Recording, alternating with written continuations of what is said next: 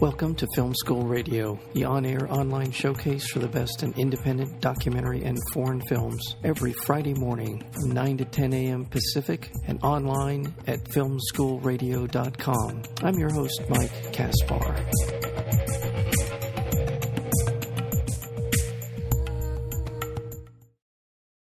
Uh, Adam Curtis's acclaimed two thousand sixteen B B C documentary called HyperNormalisation employs masterfully edited found footage to investigate how, at a time of confusing and inexplicable world events, politicians and other power brokers construct new and slippery realities. Curtis tells a story that begins in nineteen seventy-five in New York and Damascus and ends with the world as it is today. We're We're joined today by one of the premier film uh, makers and documentary filmmakers uh, in working today, and that would be Adam Curtis. He's an award-winning, widely influential documentary filmmaker and journalist. His previous works include such films as The Century of the Self, Power of Nightmares, All Watched Over by Machines of Loving Grace, and he is here today to talk about his new film, HyperNormalisation, as well as talk about his appearance uh, at the Cinefamily Uh, this week. He's going to be here for a couple of days uh, talking about some of his films, screening some of his uh, HyperNormalisation, as well as some films that have influenced his work as well. Adam Curtis, welcome to Film School. Thank you.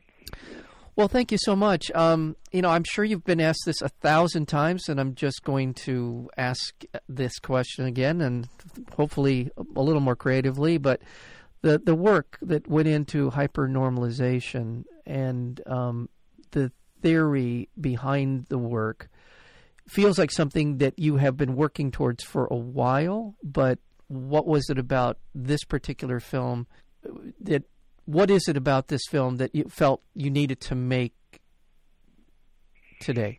Um, I mean, what I am, I mean, my job is a television journalist for the B B C, but I, I sort of interpret that a little more widely sometimes. I sort of have, I have an idea that that we live in a very emotional time and people feel things a lot. And I just had this sense that, that what people were feeling today is very uncertain about what they were being told. I mean, there's not just, it's not just that we distrust politicians or we distrust a lot of elites. It's that we have a sense that things are a bit odd and sometimes rather fake. And it, it's a feeling that we have in the back of our minds. And what I wanted to do was to bring that forward, to actually say, well, why do we feel that? And try and explain, go back into history and explain why there is this great sense of uncertainty. Because mm-hmm. uh, I think it is prevalent. And I think it's, it's, it's not just suddenly because of the recent elections in my country, your Brexit and your presidential election. It's, it's been growing for a very long time, that sense of uncertainty. And I just wanted to, well, tell the history of that feeling, really. That's what I... Yeah, and... So it's, It's, it's it's it's a modern emotional history. Yeah, and I have to tell you that uh, someone who has been around a while, uh, lived through the sixties and the seventies, and obviously uh, through the, the modern era, and um, you did with HyperNormalisation. I I agree that there is a sense that, and it, they're statistically proven to be true, that what people care about in general, if you took a poll, and many polls have been taken of the American people, or the issues that are most important to them, and and and it's almost by a random act that these issues are ever dealt with in an effective way, in, in or any way at all, by our elected officials. It's it's the it's again a very very small percentage of the things that actually matter to people are actually yeah. legislated in, in our country, and I assume to some extent in Britain as well. So there's this there is this sense that it just really doesn't matter. And it's so, yeah, you're right. I mean, I, I, I guess I'm restating what you said. I don't mean to do that, but I agree. There is this sense that we've just kind of I mean, lost control. I think it's, Go I mean, ahead. One has to be, okay, one has to give the politicians a, a bit of flack. It's partly us to blame. I mean, we are highly emotional these days. I mean, every age has its own behaviour pattern, and our behaviour pattern these days is to be very emotional about everything. Yeah. It's, I mean, it's the thing I traced in that series you mentioned at the beginning called The Century of the Self. The rise of the idea that what we feel, what we desire, what we imagine is the most important thing in the world. It's it's different from previous ages when we were told a lot of what we what was important for us. Today, it's what we feel, and what but but because that is the dominant thing, politicians find that very difficult to deal with, because in the past, if you had a group of people and you just told them what was good for them, they tended to do it. Now, it's like herding little piglets. It, we're all wanting to go our own way. And but, but what I was trying to do with that with that film is, to, is not just to try and explain what has happened, is to try and explain why, in an age of feeling, the feelings we have have become so anxious, so uncertain, so untrustworthy of the actual reality we're told about, yeah. um, which, you know, has come to a a dramatic point with the election of your new president. Yeah. But, but prior to that, before that, there, is, there was this growing sense that what we were told about reality, what was actually being informed, not just by politicians, but by journalists, by economists, just wasn't real. I mean, do you remember the, the economic crisis of two thousand eight? None of those groups who were supposed to inform us about what was out there in the world saw it coming. Yeah. A bit like the crash of the Soviet Union. Yes. twenty years before, yes. They just didn't see it coming. So so we tend to now distrust all that. And we get this sense that actually what we're told is real, beyond our own experience, is not really possibly real. So we tend to retreat into our own tiny little bubbles where the only thing we can trust is our own experience. Yeah. And I want to explain how we got to that point, how we, how we found ourselves in those bubbles. We're speaking with... Uh Director Adam Curtis. He is here in town for a couple of days, uh, starting next Friday. Uh, the, he'll be at the Cinefamily uh, screening some films, uh, Star Trip, Starship Troopers, and Show and Tell. He'll be there uh, for an in-person, I assume, Q and A after the fact. HyperNormalisation will be screening on Saturday, the eighteenth at six thirty. Uh, he, again, will be there for an in-person Q and A, and then following day on Sunday for The Passenger, as well as Blowout, a couple of uh, influential films. Uh, The Passenger uh, was a Michelangelo Antonioni. It's Antonioni. Yeah, thank you. And as well as Blowout, which is a Brian De Palma film. Uh, he will be there as well. Um, let's go back to the film, Hypernormalisation, and talk about this very interesting initial thread that you pull into the film, which is goes back to nineteen seventy-five and Syria, and how how some things... So the, the fact that this is this kind of point in history that you picked out to, to sort of begin this, our, our journey through your film, um, is so fascinating in and of itself. But explain a, just a little bit about why that ha- why nineteen seventy-five uh, Damascus was so important. Well, I chose nineteen seventy-five because I think the nineteen seventies was the period at which you can really trace the growth of uncertainty and untrustworthiness. It, it, it's, it's a, it was the big, middle of an economic crisis where those the, the sort of liberal dream that politics could change the world in a certain way was collapsing. Um, and I think the roots of a lot of our uncertainty can be traced back to that. The reason I chose Syria as one of the stories, one of the threads in it, is firstly because I don't think anyone's done a proper history explaining where the roots of the modern crisis in Syria and its effect on the whole of the Middle East. So I wanted to do that. But also, because if you do go back to that, what you discover is the fact that actually a lot of, how would one say, a lot of the chaos that we now face in the Middle East, which has spilled over into terrorism in my country and in your country, goes back to the, a confrontation between the then Secretary of State, Henry Kissinger, and the then President of Syria, this father of the President Assad today, and their failure to deal with the, the, the problem of Israel and Palestine. Yeah. And I just wanted to trace it to that because I think that is an important thing to realise, is that the failure to actually achieve some kind of serious peace.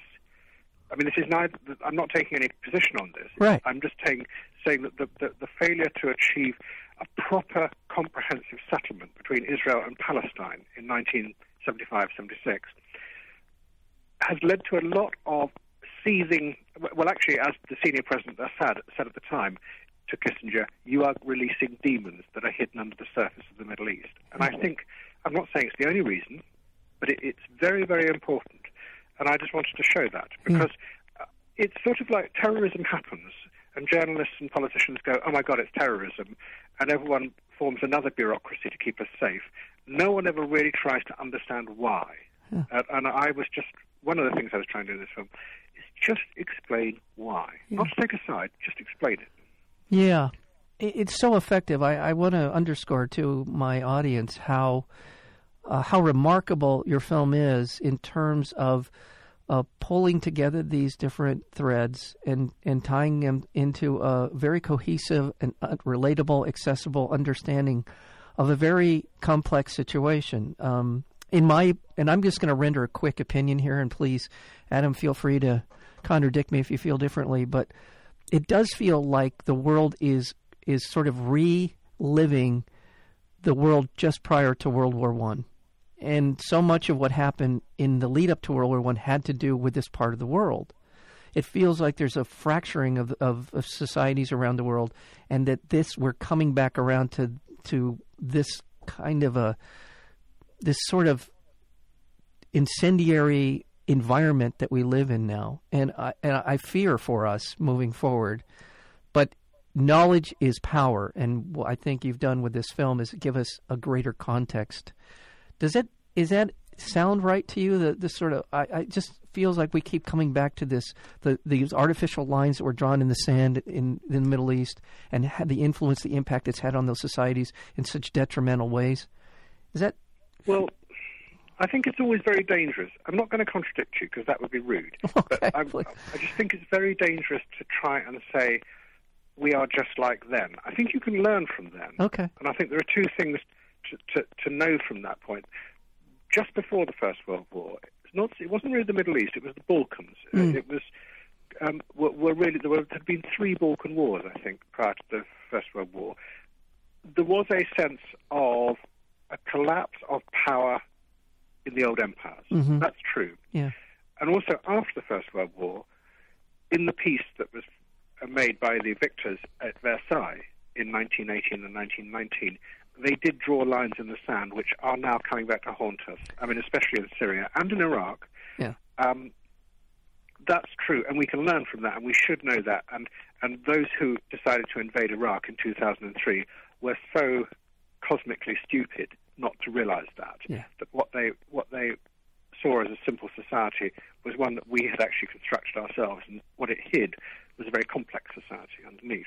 That's true, you can learn from all that, but I don't think today is like then. I mean, I think... I mean, the answer is no one knows. Yeah. I think we've lived through a very lazy time from nineteen forty-five to the mid nineteen nineties when it was a sort of simple Cold War, when everything was frozen, it all seemed simple. What you've returned to now is the question of power and power politics. Yeah. And again, I go back to the failure of journalism and politics, politicians, is they have failed to keep us informed about how power really works. What they wanted to tell us was we lived in a nice society where we were all individuals who were free to choose what we wanted to do and buy what we wanted, which was very good and very and lovely, and, and it was a fantastic moment of time in history that we could actually live that consumerist society. The language that disappeared in the last thirty, forty years is the language of power. Even though no one talks about it. No one talks about power. But actually, if you look at the Middle East, if you look at what's happening in Turkey, if you look at what's happening between the relationship between America and Russia at the moment, these are questions of big power. And But we are not, we haven't been educated to even think like that. Yeah. I mean, it's it's the whole question of power has been banished into the world of fiction. I mean, that's what Game of Thrones is all about. It, it doesn't feature in our real world. And I think we need to be re-educated about that, instead of suddenly saying, oh, Mister Putin is an evil man. No, he's not. He's dealing, well, I mean, he probably is, but he's dealing with complex questions of power for his country and its relationship to the Middle East, as we are and your country, uh, as we in Europe are and your country is. But we just don't have the language to understand it at the moment. And that's sort of one of the things I was trying to point out in this film is we've got to get back to understanding how power works in the world. It isn't the same as the First World War, but the roots of the, quest- the struggles for power do go back to that time. I, I agree with that. Yeah, yeah, and I, I and I uh, correct my, my earlier statement about that. I, I agree. It's post World War One. That's you're right, and that's a more precise way to frame it than than what I said.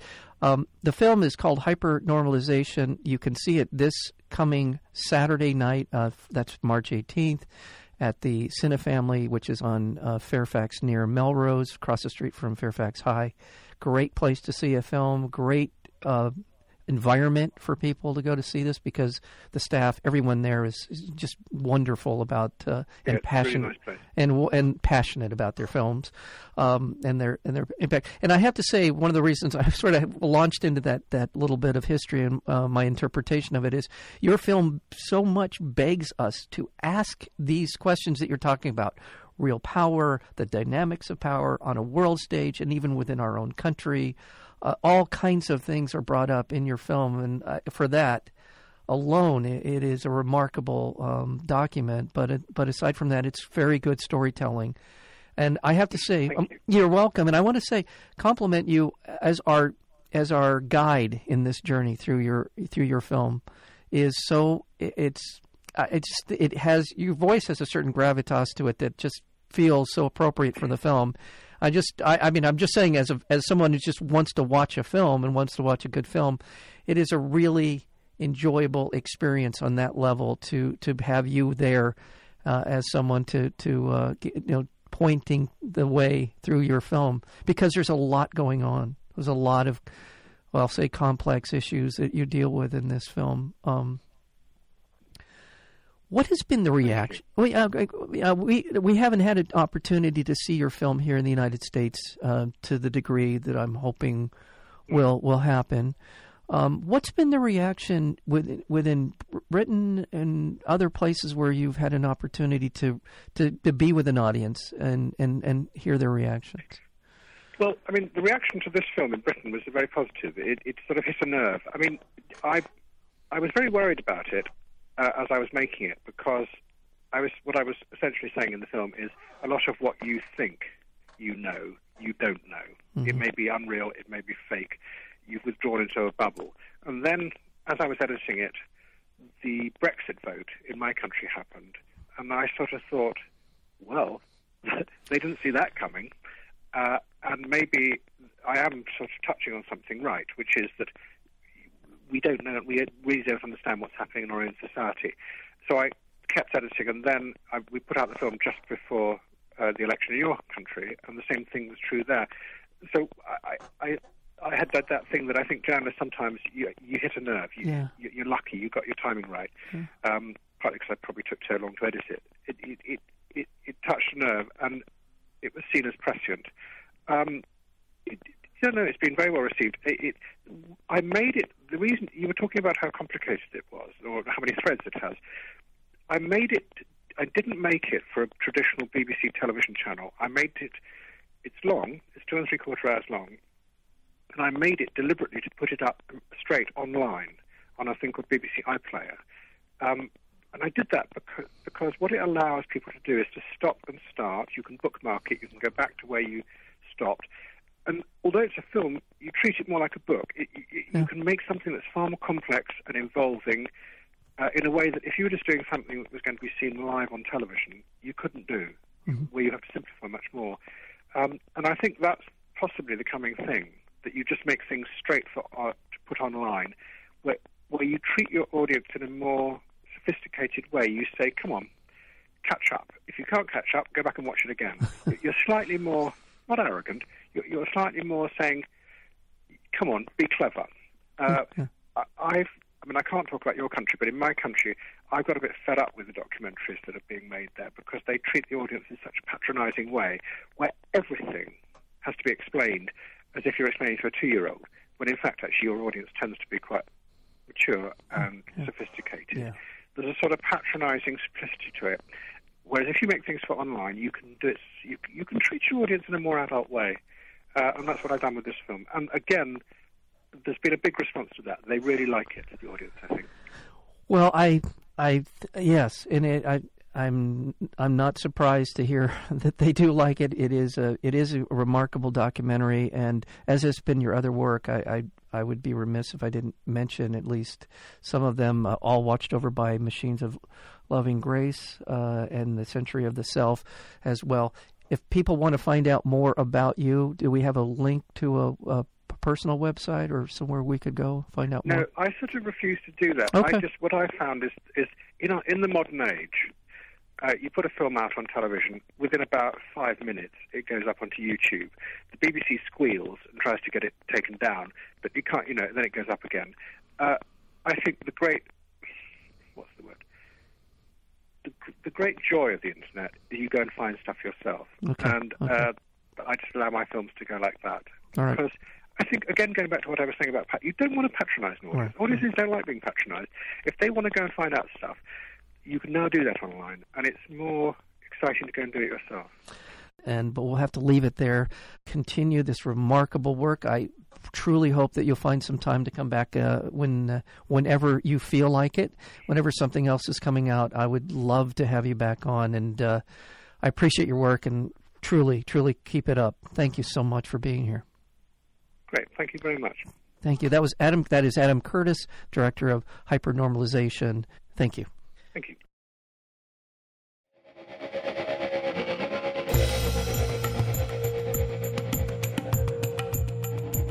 You've been listening to Film School Radio, the on-air online showcase for the best in independent documentary and foreign films. You can find out more about the program at film school radio dot com. I'm your host, Mike Kaspar. Thank you for tuning in, and we'll see you next week with another edition of Film School Radio.